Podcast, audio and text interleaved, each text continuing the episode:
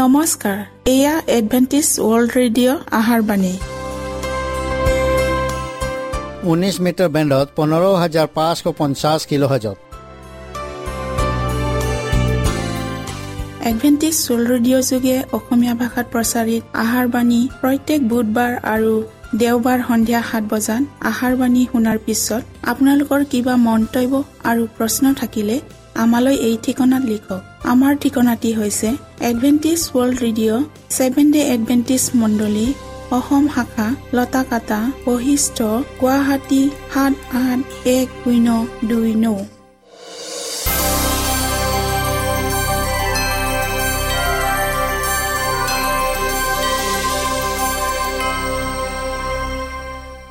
প্ৰিয় শ্ৰোতা বন্ধুসকল এতিয়া শুনো আহক এটি খ্ৰীষ্টীয় ধৰ্মীয় গীত।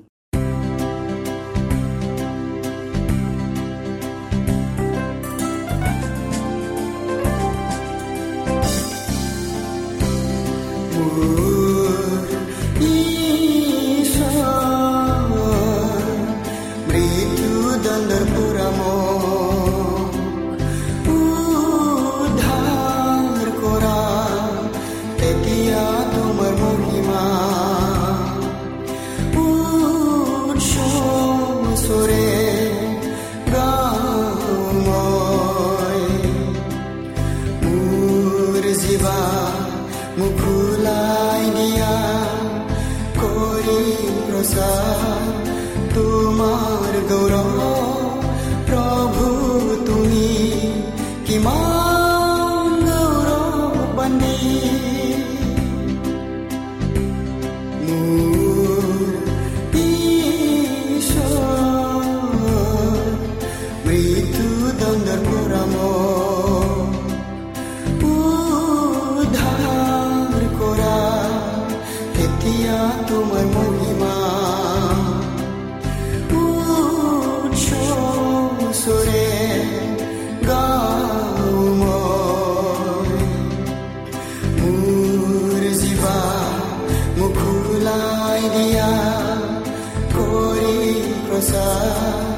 তোমাৰ গৌৰৱ প্ৰভু তুমি কিমান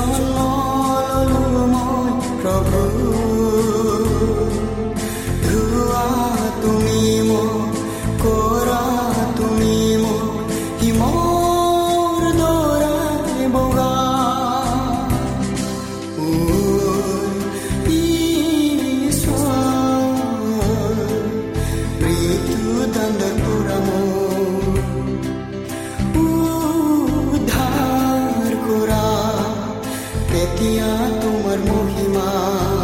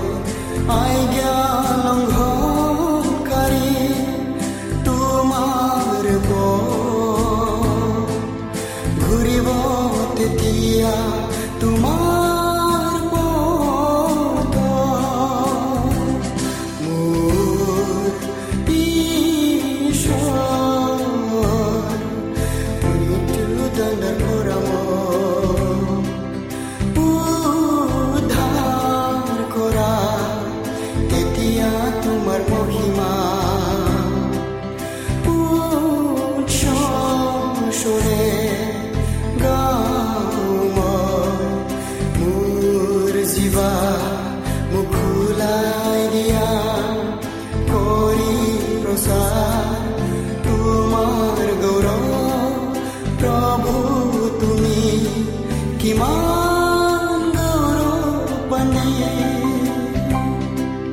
প্ৰভু তুমি কিমান গৌৰৱানী প্ৰভু তুমি কিমান গৌৰৱানী কিমান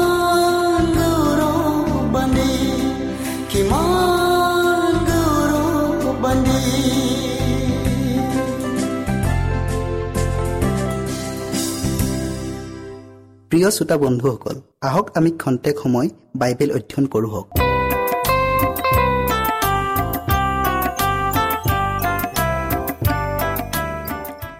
প্ৰিয় শ্ৰোতাসকল আজি আমি যোৱা অনুষ্ঠানৰ জীৱন ৰেকৰ্ডত সন্মুখীন হোৱা ইয়াৰ বাকী অংশটো আকৌ অধ্যয়ন কৰোঁ হওক। অধ্যয়ন কৰাৰ আগতে আমি ঈশ্বৰৰ পৰা আশীৰ্বাদ খোজো হওক। সেই স্বৰ্গত থকা পবিত্ৰ জীৱনময় গৰাকী তোমাক ধন্যবাদ দিছোঁ প্ৰভু কিয়নো তোমাৰ আশীৰ্বাদ আৰু দয়াত এই সুন্দৰ সময় আমি আকৌ পালোঁ। প্ৰভু তুমি আমাৰ সংগে সংগে থাকি যি বিষয় অধ্যয়ন কৰিবলৈ আগবঢ়াইছোঁ সেই বিষয়টিলৈ জানিবলৈ জ্ঞান আৰু বুদ্ধি দিয়া যীশুৰ পবিত্ৰ নামত খুজিলোঁ। আমেন।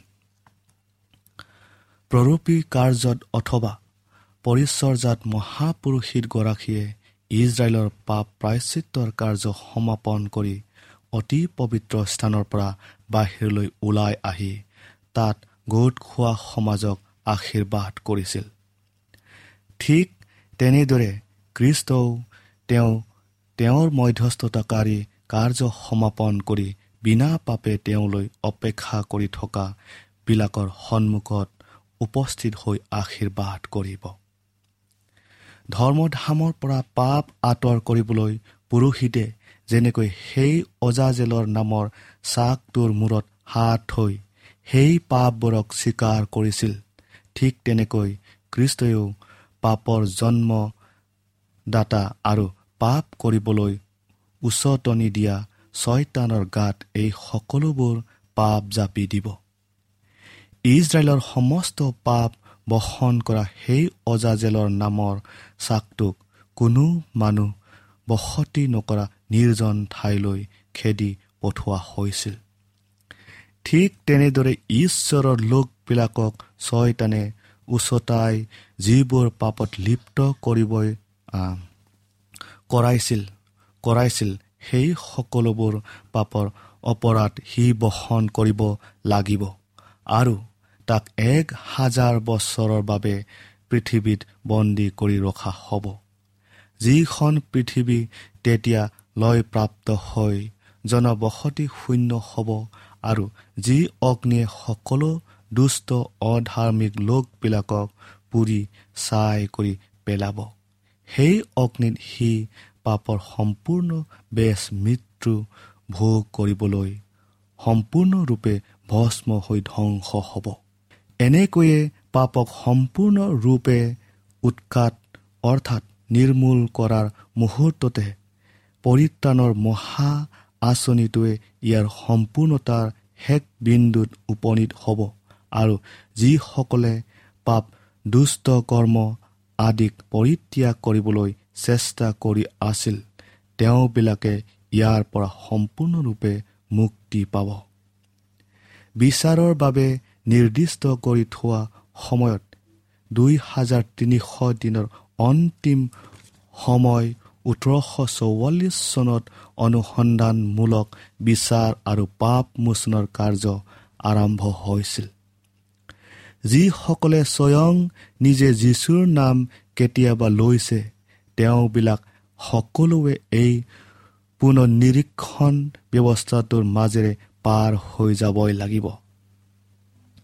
প্ৰত্যেকৰ নিজৰ কৰ্ম অনুসাৰে স্বৰ্গৰ পুস্তকতে যিবোৰ ৰেকৰ্ডত লিপিবদ্ধ কৰি ৰখা হৈছে তাৰ ভিত্তিত জীৱিত আৰু মৃত্যু উভয়কে বিচাৰ কৰা হ'ব। যিবোৰ পাপৰ বাবে অনুতাপ কৰা হোৱা নাই আৰু যিবোৰ পাপক ত্যাগ কৰা হোৱা নাই সেইবোৰ পাপক ক্ষমা কৰা নহ'ব আৰু ৰেকৰ্ড ৰখা পুস্তকৰ পৰাও তাক মুচি পেলোৱা নহ'ব। কিন্তু ঈশ্বৰৰ সেই মহাদিনত এই পাপবোৰ পাপীজনৰ বিপক্ষে থিয় দিব। তেওঁ হয়তো তেওঁৰ অসৎ কাৰ্যবোৰ দিনৰ পোহৰত নাইবা ৰাতিৰ আন্ধাৰত কৰিব পাৰে। কিন্তু তেওঁৰ সন্মুখত সকলোবোৰ জল জল পট পটকৈ ওলাই পৰিব। আমি তেওঁৰ পৰা একো লুকাই ৰাখিব নোৱাৰোঁ। ঈশ্বৰৰ দূতগণে প্ৰতিটো পাপৰ সাক্ষী দিয়ে আৰু সেইবোৰক সেই ৰেকৰ্ড ৰখা পুস্তকত নিৰ্ভুলকৈ লিখি থয়। পাপক হয়তো কোনোবাই লুকাই গোপন কৰি ৰাখিব পাৰে নাই কৰা বুলি অস্বীকাৰ কৰিব পাৰে। হয়তো পিতৃ মাতৃয়ে ঘৈণীয়েকে ল'ৰা ছোৱালীয়ে অথবা বন্ধু বান্ধৱীয়ে ঢাকি ৰাখিব পাৰে কিন্তু স্বৰ্গৰ বুদ্ধিমত্তাসকলৰ আগত সকলোবোৰ উদং হৈ পৰিব। তেওঁবিলাকৰ পৰা একো এটা লুকাই ৰাখিব পৰা নাযায়। অন্ধকাৰতকৈও অতি ঘোৰ নিশাৰ অন্ধকাৰো আৰু প্ৰতাৰণাৰ আটাইতকৈ উৎকৃষ্ট কৌশলেৰে আবৃত্ত কৰি ৰখা গোপনীয়তাও অনন্ত জনাৰ দৃষ্টিৰ পৰা একো এটা লুকাই ৰাখিব নোৱাৰে। প্ৰতিটো অন্যায় কাৰ্য আৰু প্ৰতিটো বেয়া আৰু অসৎ ব্যৱহাৰৰ সঠিক হিচাপবোৰ ঈশ্বৰৰ হাতত মজুৰ আছে। ধৰ্ম নিষ্ঠতাৰ বাহিৰা আৱৰণৰ দ্বাৰাই বা ভক্তিৰ উপৰুৱা আচৰণৰ দ্বাৰাই তেওঁক ঠগাব পৰা নাযায়। তেওঁ মানুহৰ চৰিত্ৰ জোকাত কেতিয়াও ভুল নকৰে। বাহিৰে ৰং চঙীয়া ভিতৰৰ কোৱা ভাতুৰি প্ৰকৃতিৰ মানুহৰ দ্বাৰাই মানুহ প্ৰতাৰিত হ'ব পাৰে ঠগ খাব পাৰে। কিন্তু ঈশ্বৰে সকলো চত্মবে ফালি চিৰি ভিতৰৰ মানুহজনক পঢ়িব পাৰে। দিন প্ৰতিদিনে অনন্ত তাৰ ওচৰ চাপি যোৱা কথাটোক স্বৰ্গৰ ৰেকৰ্ড পুস্তকত থকা বোজাবোৰ এটা এটাকৈ কমি যোৱাৰ কথাটোক চিন্তা কৰাটো কেনে এটা গাম্ভীৰ্যপূৰ্ণ চিন্তা? যিটো বাক্য এবাৰ কোৱা হ'ল যিটো কাম এবাৰ কৰা হৈ গ'ল তাক কোনোবা বা নকৰা কৰিব নোৱাৰি। স্বৰ্গদূতগণে ভাল বা বেয়া সৎ বা অসৎ দুয়োটা কাৰ্যকে ৰেকৰ্ড ৰখা পুস্তকত লিখি থয় পৃথিৱীৰ ভিতৰতে আটাইতকৈ পৰাক্ৰমী বিজয়ী যোদ্ধাজনো এনেকি তেওঁৰ এটা দিনৰ ৰেকৰ্ডকো ইফালে সিফালে কৰিব নোৱাৰে। আমাৰ কামবোৰ আমাৰ কথা বতৰাবোৰ এনেকি আমাৰ আটাইতকৈ গোপনীয় মনোভাৱটোকো জোখা হ'ব। আৰু তাৰ জোখ মাপবোৰে আমি এচাৰি পাম নে অভিশাপ পাম তাক নিৰ্ধাৰণ কৰিব। আমি কৰা কামবোৰক কথা বতৰাবোৰক নাইবা চিন্তা ভাৱনাক আমি যদিও পাহৰি যাওঁ তথাপিও আমি ধাৰ্মিক বুলি পৰিগণিত হ'মনে? দোষী সাব্যস্ত কৰা হ'ম এই ক্ষেত্ৰত সেইবোৰে সিহঁতৰ সাক্ষ্য বহন কৰিব। যেনেকৈ চিত্ৰাকাৰৰ নিজম ফলকত স্পষ্ট ৰূপত আৰু সঠিককৈ এটা অৱয়ৱৰ চিত্ৰ পুতি উঠে তেনেকৈ স্বৰ্গৰ পুস্তকত প্ৰতিজনৰ চৰিত্ৰ বিশ্বাসযোগ্যতাৰে পুতি উঠিব। ই ইমান এটা গুৰুত্বপূৰ্ণ বিষয় হোৱা স্বত্তেও এই ৰেকৰ্ডৰ সম্বন্ধে আমি কিমান কমকৈ ধ্যান দিছোঁ। যি ৰেকৰ্ডবোৰকো স্বৰ্গটোত গণেও সূক্ষ্মভাৱে নিৰীক্ষণ কৰিব। দৃশ্য আৰু অদৃশ্যৰ মাজৰ থকা পৰ্দাখনক আঁতৰাব পৰা হ'লে মানুহৰ সন্তানবিলাকে প্ৰতিটো বাক্য আৰু প্ৰতিটো কাৰ্যৰ লিপিবদ্ধ কৰি থকা দূতজনক দেখিলেহেঁতেন। যিবোৰ ৰেকৰ্ডৰ বিশ্বাৰৰ সময়ত আকৌ এবাৰ সন্মুখীন হ'বলৈ লাগিব। প্ৰতিদিনে কিমান কথা কোৱা হ'ল কিমান কথা নোকোৱাকৈ ৰৈ গ'ল কিমান কাম নকৰাকৈ থাকি গ'ল তাৰ হিচাপ দিবই লাগিব। প্ৰতিটো প্ৰতিভাগ কেনেদৰে ব্যৱহাৰ কৰা হ'ল বিশ্বাৰৰ সময়ত তাক পুংকানুপুং পুনৰ পুনৰ নিৰীক্ষণ কৰি চোৱা হ'ব। স্বৰ্গত আমালোকে কিমান মূলধন জমা ৰাখিলোঁ হওক। কৃষ্টই তেওঁৰ আগমনত সুদকোৰ আৰু এলেহুৱা অবিশ্বাসীবিলাকক গ্ৰহণ কৰিবনে? আমাৰ হাত আৰু হৃদয় আৰু মগজত তেওঁ যি বিশ্বস্ততাৰে তেওঁৰ নিজ শক্তিক আমাক দান কৰিছিল সেই শক্তিক আমি ঈশ্বৰৰ গৌৰৱৰ অৰ্থে আৰু জগতৰ উপকাৰৰ অৰ্থে সৎ ব্যৱহাৰ কৰিলোনে? প্ৰিয় শ্ৰোতাসকল আমি আমাৰ সময়খিনিক কেনেকৈ নিয়ালোঁ? আমাৰ কলমডালক আমাৰ মাতটোক আমাৰ টকাখিনিক আমাৰ প্ৰভাৱ ক্ষমতাখিনিক আমি কেনেকৈ ব্যৱহাৰ কৰিলোঁ? কৃষ্টৰ বাবে আমি কি কৰিলোঁ? কৃষ্টৰ নামত দুখীয়াজনৰ বাবে পীড়িতজনৰ কাৰণে ঘাট মাওৰা অথবা বিধোৱা জৰীৰ বাবে আমি কিবা এটা কৰিলোঁনে? ঈশ্বৰে আমাক তেওঁৰ পবিত্ৰ বাক্যৰ ভঁৰালী পাতিছে। মানুহক জ্ঞানী কৰাৰ ক্ষেত্ৰত আৰু পৰিত্ৰাণৰ বিষয়ত আমাৰ প্ৰদান কৰা পোহৰ আৰু সত্যতাৰে আমি কি কাম কৰিলোঁ? কেৱল মুখেৰে কৃষ্টক বিশ্বাস কৰোঁ বুলি কোৱাজনক একো মূল্য দিয়া নহ'ব। মাত্ৰ কাৰ্যৰ দ্বাৰাই প্ৰেম প্ৰকাশ কৰোতাজনকহে প্ৰকৃত বুলি গণ্য কৰা হ'ব। সেইটো কৰ্তব্য সহিত প্ৰেমহে যিটো স্বৰ্গৰ দৃষ্টিত মূল্যৱান প্ৰেমৰ সহিত যি কামেই নকৰক কিয়? লাগিলে সি মানুহৰ দৃষ্টিত অতি তুচ্ছ হ'ব পাৰে কিন্তু সি ঈশ্বৰৰ গ্ৰহণীয় হয় আৰু তাৰ বাবে ঈশ্বৰে পুৰস্কাৰো নিদিয়াকৈ নাথাকে। শ্ৰোতাসকল মানুহৰ গুপ্ত স্বাৰ্থপৰতাৰ স্বভাৱটো স্বৰ্গৰ পুস্তকত ওলাই পৰিব। তাত মানুহৰ কৰ্তব্য হেলাৰ বা গাফিলতিৰ বাবে ৰৈ যোৱা আধৰুৱা কাৰ্যবোৰৰ হিচাপ আৰু কৃষ্টৰ কথাক কাণ নিদিয়া অথবা ইচ্ছাকৃতভাৱে পাহৰি যোৱা সকলোবোৰ হিচাপ লিখা আছে। যিবোৰ বস্তু কৃষ্টৰ আছিল সেইবোৰ বস্তু যেনে সময় চিন্তা ভাৱনা আৰু শক্তি ইত্যাদিবোৰক তেওঁবিলাকে কিমান সঘনাই ছয়তানক ব্যৱহাৰ কৰিবলৈ এৰি দিছিল সেইবোৰক তেওঁবিলাকে তাত দেখিবলৈ পাব। বুদ্ধিয়ক শ্ৰেণীটোৱে কৃষ্টৰ অনুসৰণকাৰী বুলি নিজকে দোহাই দি ফুৰাসকলে জগতৰ ধন সম্পত্তি মান মৰ্যাদা অথবা জগতৰ ভোগবিলাক কামনা বাসনা পূৰ্ণ কৰাত মগ্ন হৈ আছে। টকা পইচা সময় আৰু শক্তিবোৰ নিজকে বৰ বুলি দেখুৱাবলৈ খৰচ কৰা হৈছে। আৰু একেদৰে আত্মপ্ৰশয়শীল আৰু সংযমশীল আচৰণৰ বাবেও সমানে অপব্যয় কৰা হৈছে। আনফালে ঈশ্বৰক প্ৰাৰ্থনা কৰিবলৈ বাইবেলখন অলপ পঢ়িবলৈ অন্তৰখনক শান্ত কৰিবলৈ পাপ স্বীকাৰ কৰিবলৈ মানুহে অলপ সময় উলিয়াব পৰা নাই। প্ৰিয় শ্ৰোতাসকল ছয়তানে আমাৰ মনটোক অধিকাৰ কৰি ল'বলৈ অসংখ্য নতুন নতুন কৌশল আৱিষ্কাৰ কৰি আছে যাতে যাৰ দ্বাৰাই আমি উপকৃত হ'ব পাৰোঁ যাৰ দ্বাৰাই আমি উত্তম বুলি পৰিচিত হ'ব পাৰোঁ সেইবোৰ কামত যেন আমাৰ মন নবহে।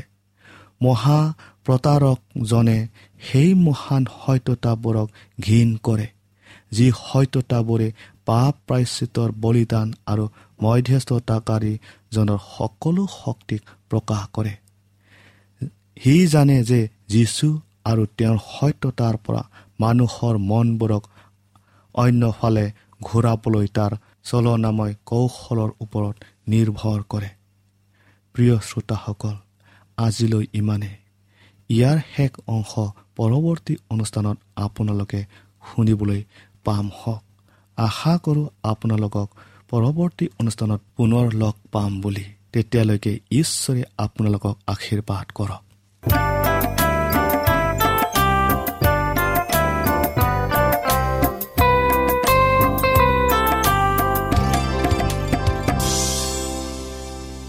ইমানপৰে আমি বাইবেল অধ্যয়ন কৰিলো। এতিয়া আকৌ শুনো আহক এটি খ্ৰীষ্টীয় ধৰ্মীয় গীত।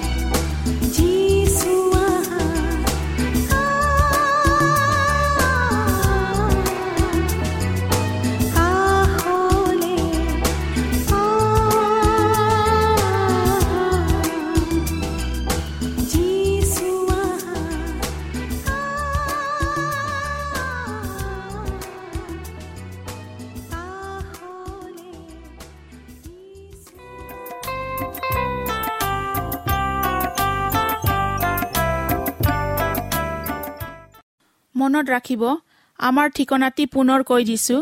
Adventist World Radio' Assam region of Seven Day Adventist voice of hope Latakata Basistha Guwahati seven eight one zero' two nine প্ৰিয় শ্ৰোতা বন্ধুসকল এডভেণ্টিজ ৱৰ্ল্ড ৰেডিঅ' যোগে আহাৰবাণী প্ৰচাৰত আপোনালোকক পুনৰ লগ পোৱাৰ আহাৰে আজিলৈ সামৰিলোঁ।